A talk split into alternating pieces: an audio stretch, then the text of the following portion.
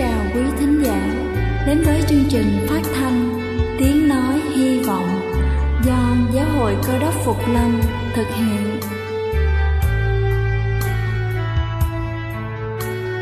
Kính thưa quý vị, Đức Chúa Giêsu trước khi Ngài về trời đã ban cho các môn đệ của Ngài một điều răn mới, đó là họ phải yêu thương nhau như chính tình yêu mà Ngài đã dành cho họ Quả thật vậy, thưa quý vị. Tình yêu thương là một món quà vô giá Mà Chúa đã ban cho nhân loại. Và đó cũng là thông điệp mà chúng tôi muốn gửi đến toàn thể quý vị. Nếu quý vị muốn tìm hiểu thêm về chương trình, Về niềm tin, Hoặc muốn nghiên cứu về lời Chúa, Xin quý vị gửi thư về chương trình phát thanh Tiếng Nói Hy Vọng, Địa chỉ 224 Văn Đăng Lưu phường 3, quận Phú Nhuận, thành phố Hồ Chí Minh hoặc gửi email cho chúng tôi theo địa chỉ tiếng nói hy vọng amos@gmail.com. Ngoài ra, quý vị cũng có thể liên lạc với bất kỳ hội thánh cơ đốc Phục Lâm tại địa phương gần nhất. Xin chân thành cảm ơn và kính mời quý vị lắng nghe chương trình hôm nay.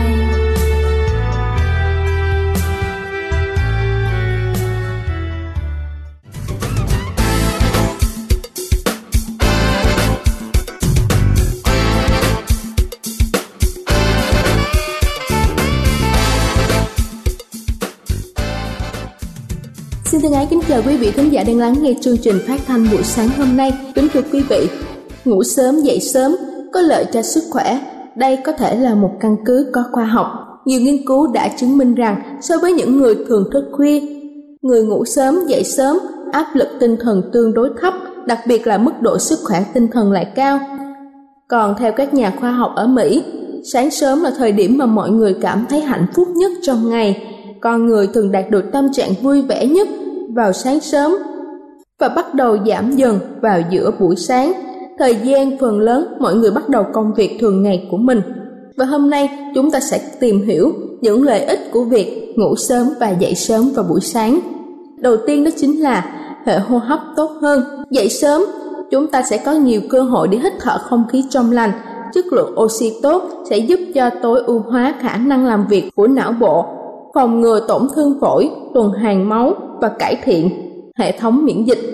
Thức dậy sớm cũng mang lại cho cơ thể cơ hội tiếp xúc với ánh nắng non, rất tốt cho sự phát triển của xương. Tiếp xúc với ánh nắng ban mai trước 9 giờ sáng được xem là cách tốt nhất để đáp ứng nhu cầu vitamin D và canxi của cơ thể. Thứ hai đó chính là tinh thần sảng khoái. Dĩ nhiên là sau khi vượt qua cám dỗ của nệm ấm chăn êm và cơn buồn ngủ khiến cho mắt của chúng ta mắt nhắm mắt mở.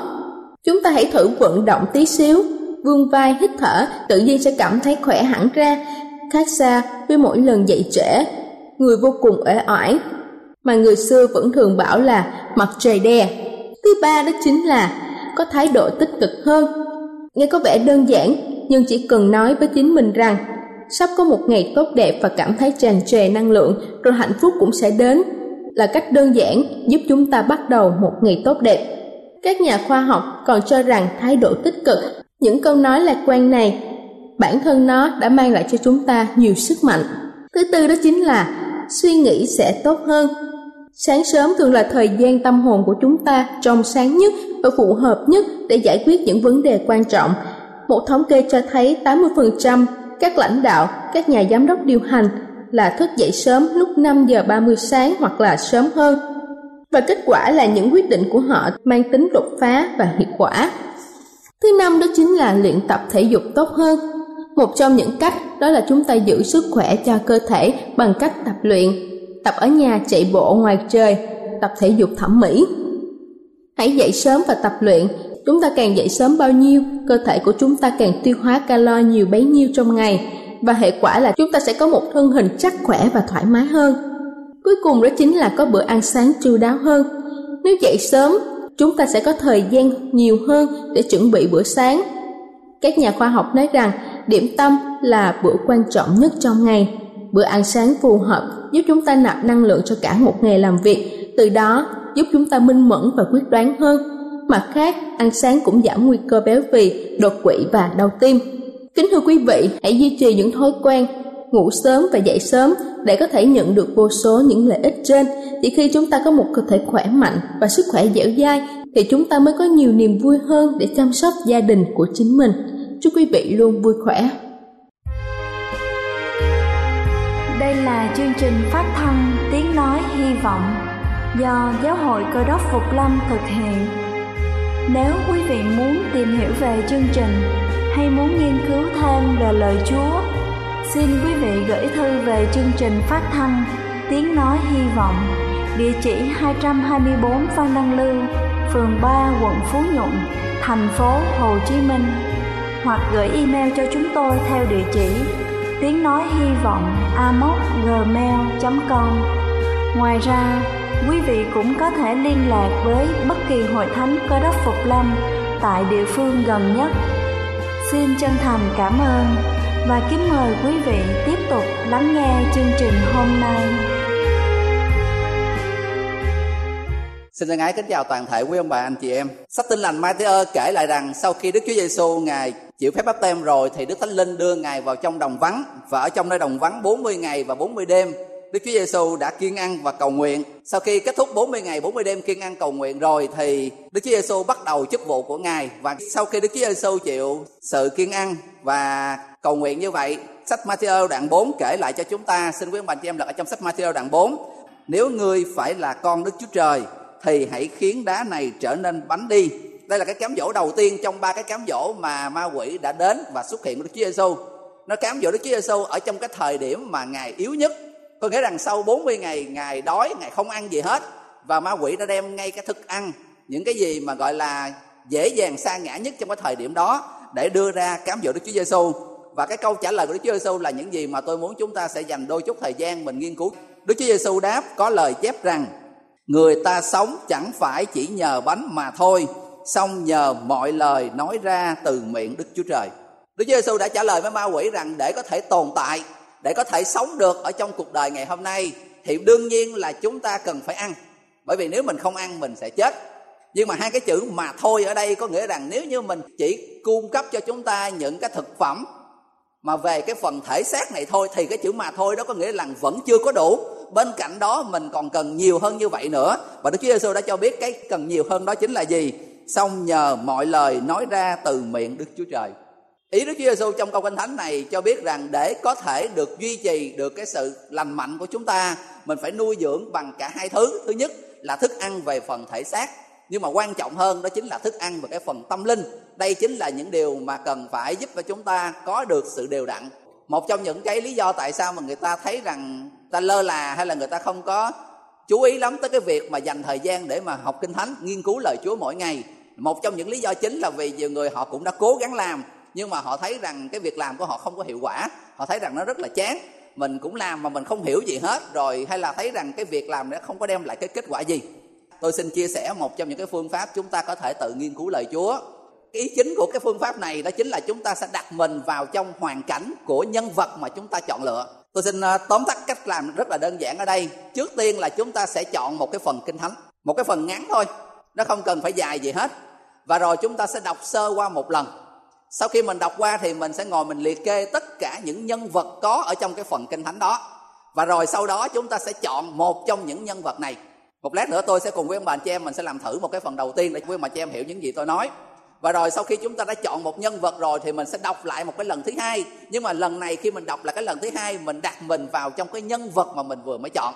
Coi như là bây giờ mình sẽ nhập vai vào cái người đó và rồi khi đó chúng ta sẽ rút ra được những cái bài học gì? Nếu như mình là người nhân vật chính ở trong cái câu chuyện đó, thì chúng ta chắc chắn rằng cũng cùng một cái đoạn kinh thánh mà mình đã đọc đi đọc lại nhiều lần.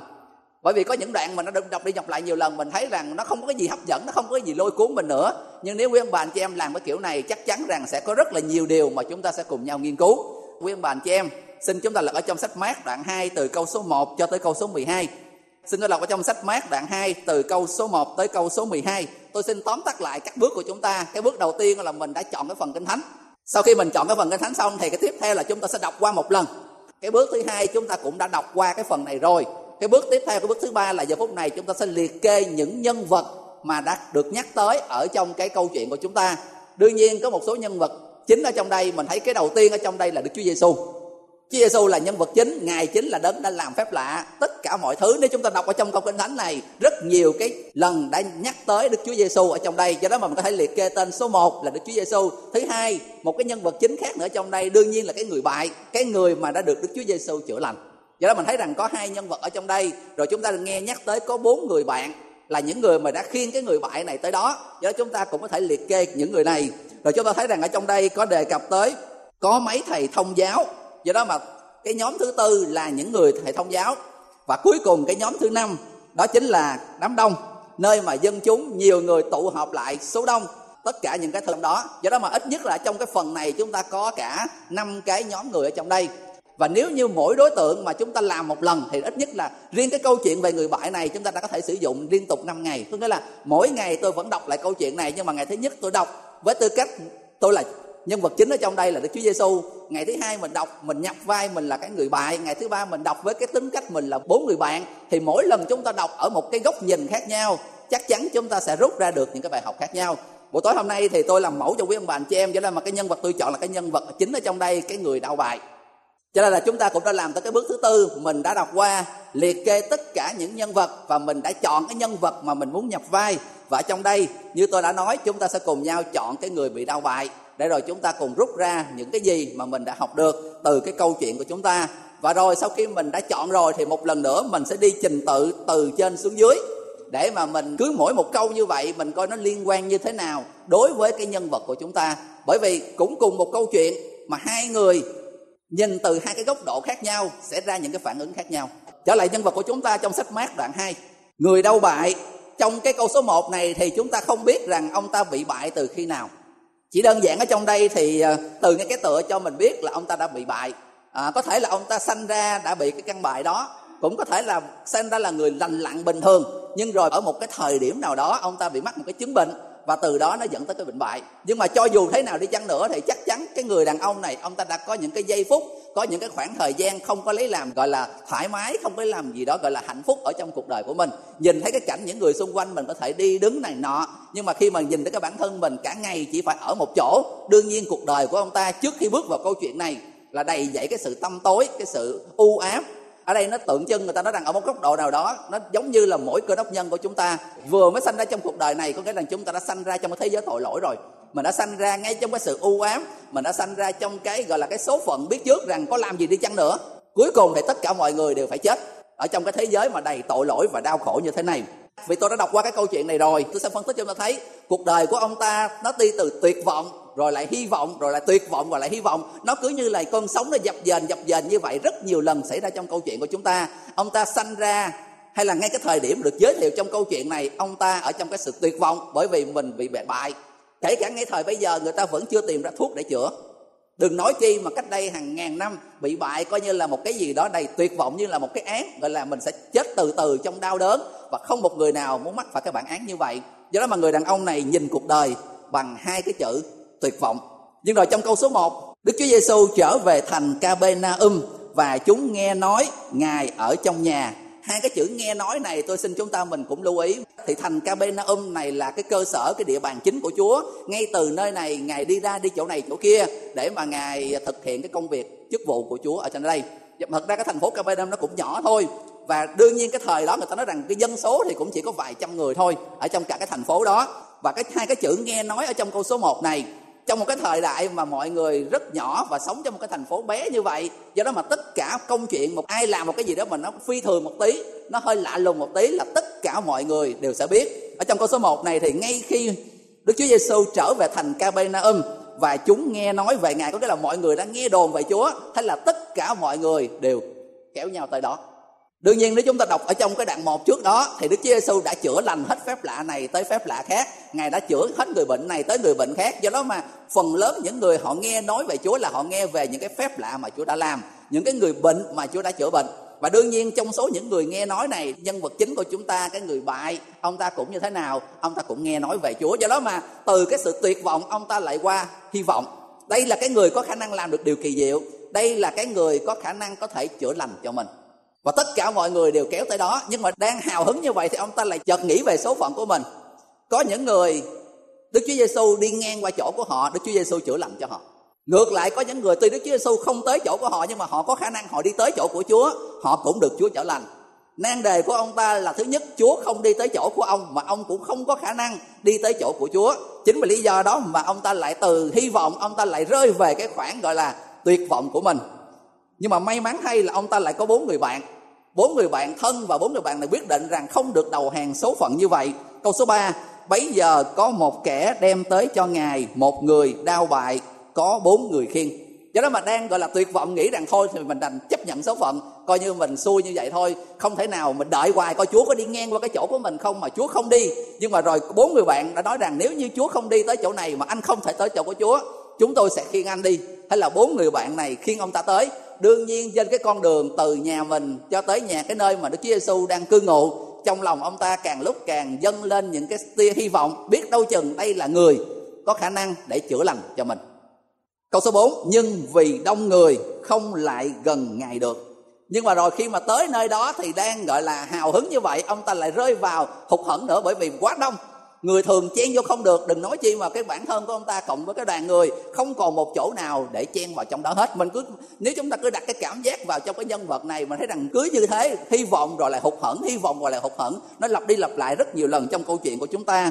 Và vì đông người quá, thậm chí có một vài cái ý kiến, có một vài lần cái tư tưởng nó rằng thôi mình bỏ cuộc, mình đã cố gắng hết sức rồi, mình đã tới đây rồi, nhưng mà số phận nó an bài nên thôi. Nhưng rồi một trong bốn người đã đề nghị rằng mình đã tới đây rồi, mình không có được bỏ cuộc và họ quyết định làm một cái việc hết sức mạo hiểm. Đó là họ đưa cái người bại này lên cao hơn mái nhà, rồi ra chính giữa căn nhà, canh những cái vị trí mà Đức Chúa Giêsu đang ngồi. Họ dỡ mái nhà ra và thòng ngài từ ở trên cao kia thòng xuống. Mình thấy rằng đây là một công việc nó hết sức mạo hiểm. Bởi vì nếu như một trong bốn người mà mỏi tay hay là bị đứt dây hay là cái gì đó, thì coi như ờ, ông ta sẽ sớm kết thúc số phận của mình, chấm dứt những cái ngày đau khổ ở trong cuộc đời và thấy là cuối cùng họ cũng đã đưa được người bại tới ngay cái vị trí mà Đức Chúa Giêsu. Câu số 4 nên dỡ mái nhà ngay chỗ ngài ngồi, do lỗ đó dòng người bại nằm xuống. Câu số 5 Đức Chúa Giêsu thấy đức tin họ. Tôi muốn khuyên bạn anh chị em lưu ý, mình gạch ở đây chữ đức tin họ trong các trường hợp khác, đức Chúa Giêsu chữa lành, ngài đã nói rằng ngài chữa lành vì cái đức tin của cái nhân vật chính riêng trong câu chuyện của chúng ta, ngoài cái nhân vật chính phải có đức tin thì ở trong đây cái chữ họ này là bao gồm đức tin của cả bốn người bạn ở trong đó. Bốn người đã quyết định không có bỏ cuộc. Và rồi vì cái đức tin này, Đức Chúa Giêsu ngài quyết định sẽ ban cái phần thưởng xứng đáng. Ngài bèn phán cùng kẻ bại rằng, hỡi con ta, tội lỗi ngươi đã được tha. Lẽ ra nếu như câu chuyện kết thúc ở đây thì à, nó cũng là rất đẹp rồi. Nhưng mà trong đây cái phần tiếp theo của câu chuyện nói về những thầy thông giáo những người pha Pharisee là những người mà ngay từ đầu khi Đức Chúa Giêsu bắt đầu chức vụ đã ghen ghét ngài, ganh tị ngài và luôn tìm lý do sơ hở để mà có thể, gọi là, kiện cáo Chúa. Lần này họ chỉ nghĩ ở trong đầu thôi, họ không nói ra nhưng mà Đức Chúa Giêsu đọc được cái ý tưởng của họ trong đây. Quý bà chị em hay nghe nói về sự toàn năng, toàn tri của Chúa. Một cái cụm từ mình phải sử dụng rất là nhiều lần. Nếu chúng ta tìm ở trong kinh thánh thì cái chữ này nó không có trong đó đâu. Thật ra các nhà học giả kinh thánh họ đã dựa vào những cái cơ sở dữ liệu những cái câu chuyện để rồi từ đó họ đặt cho Chúa cái danh xưng như vậy. Đây không phải là cái danh xưng mà Đức Chúa Trời tự nhận cho Ngài. Đây chính là những gì mà các nhà thần đạo, con người của chúng ta đặt ở cho Chúa. Mình thấy ở trong đây nêu ra rằng, vả có mấy thầy thông giáo ngồi đó nghĩ thầm rằng sao người này nói như vậy? Do đó mà họ chỉ mới nghĩ thôi. Chưa hề nói ra ở trong đây ghi, nhưng mà Đức Chúa Giêsu đã đọc được cái suy nghĩ đó. Và điều này nó phù hợp lại với những gì mà tác giả Thi Thiên ở trong sách Thi Thiên đoạn 139 đã khẳng định với chúng ta. Lời chưa nói ra Đức Chúa Trời cũng đã biết hết những gì mà chúng ta dự định nói. Đó là lý do tại sao mà mình nói rằng Chúa toàn tri là như vậy, Ngài biết hết tất cả mọi thứ, kể cả những thứ chưa hề xảy ra. Chúng ta có thể hiểu được cái cảm giác của cái người bại ở đây. Tuy rằng những người Pharisee, những thầy thông giáo không nói ra cái suy nghĩ của họ, nhưng với cái nét mặt của họ với tất cả những gì diễn ra xung quanh và với những gì mà Đức Chúa Giêsu tranh luận với đây, ông ta hiểu được rằng những người lãnh đạo về tôn giáo, những người đứng đầu ở trong đất nước Israel thời bấy giờ đã không tán đồng, không ủng hộ cái việc mà Đức Chúa Giêsu là Đức Thầy chữa lành cho ông. Đây cũng là một điều mà lại đem lại cái sự tuyệt vọng tiếp tục đối với cái người bài. Câu số 9 là một trong những câu mà nó ờ, rất là khó hiểu ở trong cái phần kinh thánh này. Nếu như quý ông bà anh chị em đọc không kỹ mình không hiểu được cái ý nghĩa ở đây nay bảo kẻ bại rằng tội ngươi đã được tha hay là bảo người rằng hãy đứng dậy vác giường mà đi hai điều ấy điều nào dễ hơn chúng ta lưu ý rằng thật ra thì có hai cái góc nhìn ở đây. Đối với chúa, từ góc nhìn của đức chúa trời thì cái việc chữa lành về cái phần thể xác, nó sẽ luôn luôn dễ hơn là cái việc tha tội về cái phần tâm linh. Tại sao? Bởi vì chữa lành về cái phần thể xác thì một bác sĩ giỏi có thể làm được. Những căn bệnh nan y, có những người bại ngày hôm nay đã được chữa lành. Có nghĩa rằng nếu như một bác sĩ giỏi có khả năng có điều kiện và có đúng cái thuốc thì có thể chữa lành được một cái người về cái phần thể xác. Nhưng riêng về cái sự tha tội về phần tâm linh thì không một con người nào ở trên thế giới của chúng ta có thể làm được. Chỉ duy đức chúa trời có thể làm được điều đó. Do đó mà đối với chúa thì đương nhiên cái việc chữa lành về phần thể xác nó sẽ dễ hơn là cái việc mà gọi là tha thứ chữa lành về cái phần tâm linh. Nhưng mà đối với những người thời Đức Chúa Giêsu, đặc biệt ở trong đây những thầy thông giáo, những người Pharisee thì họ phải suy nghĩ ngược lại. Đối với họ thì cái việc mà nói tha tội thì nó dễ, bởi vì ai nói cũng được hết. Làm sao biết là người đó có được tha hay không? Trong khi cái chữa lành mà cái về phần thể xác nhất là trong câu chuyện này, chữa lành về cái phần bại đó, thì nó mới là khó. Bởi vì cái này rõ ràng là không một người nào trong thời bây giờ làm được. Đó là lý do tại sao Đức Chúa Giêsu trong cái câu hỏi số 9 Ngài mới nêu ra rằng, Nay bảo kẻ bại rằng tội ngươi đã được tha, Hay bảo người rằng, hãy đứng dậy vác giường ngươi mà đi, hai điều ấy, điều nào dễ hơn đức chúa giêsu đã nêu ra câu hỏi này để cho họ biết rằng họ đang suy nghĩ không có đúng cái quan điểm của họ hoàn toàn không đúng với lại cái quan điểm và cái suy nghĩ của đức chúa trời.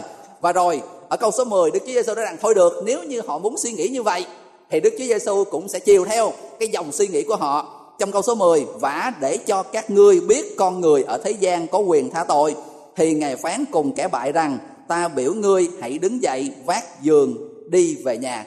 Do đó mà từ câu số 10 và câu số 1 ý Đức Chúa Giêsu đây rằng, nếu như họ cho rằng cái việc chữa lành là khó, còn cái kia là cái dễ thì ngài làm cái khó trước. Có nghĩa là nếu như ngài có thể chữa lành cho người này, thì hiểu rằng cái chuyện tha tội là cái chuyện trong khả năng của Chúa.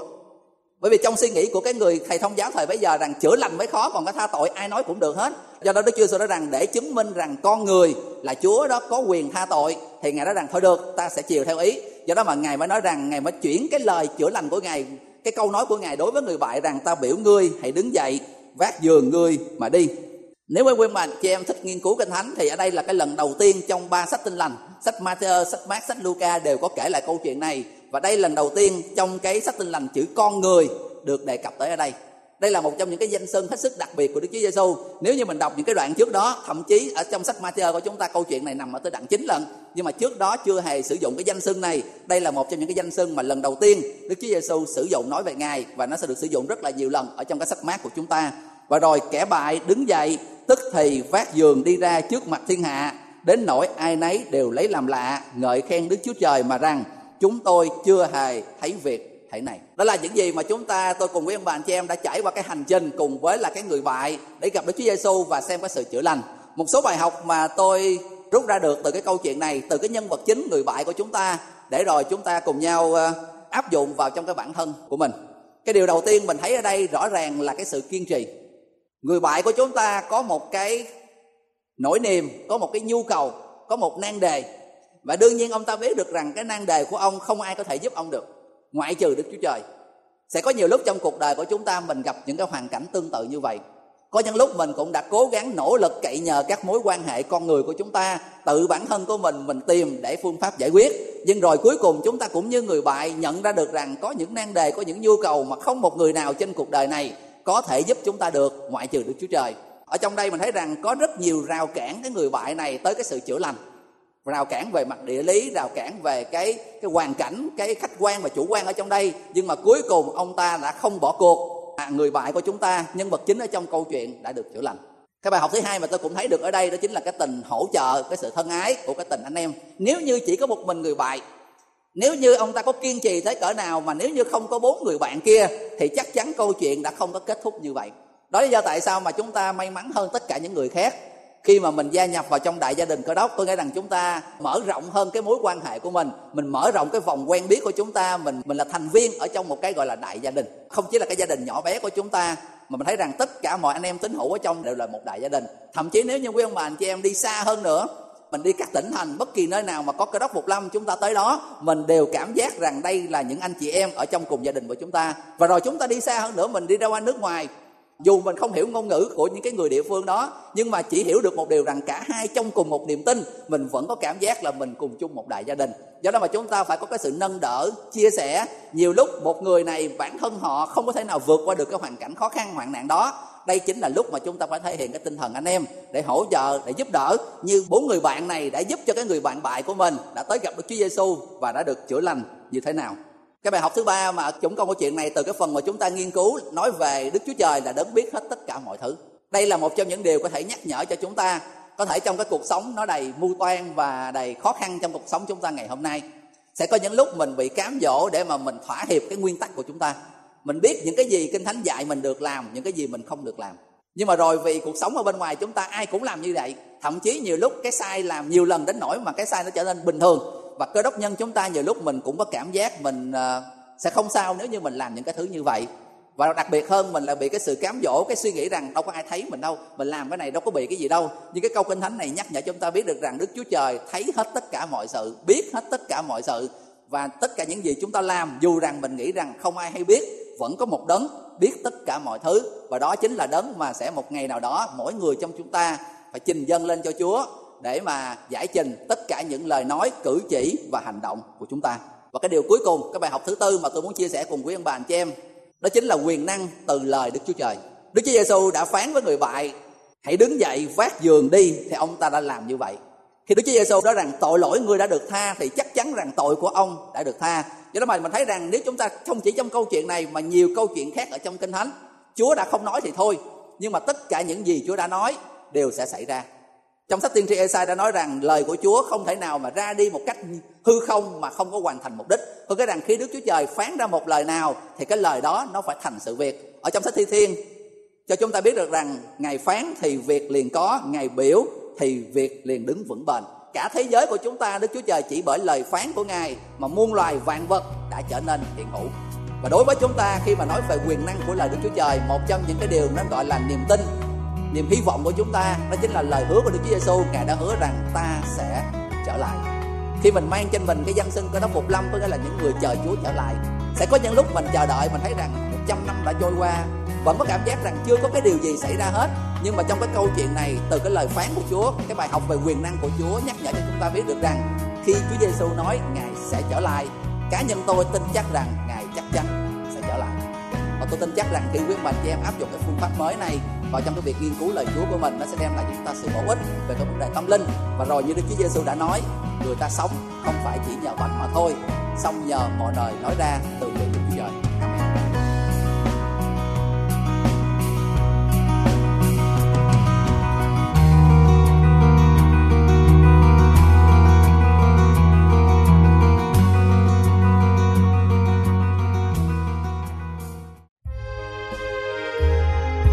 Đây là chương trình phát thanh Tiếng Nói Hy Vọng do Giáo hội Cơ đốc Phục Lâm thực hiện.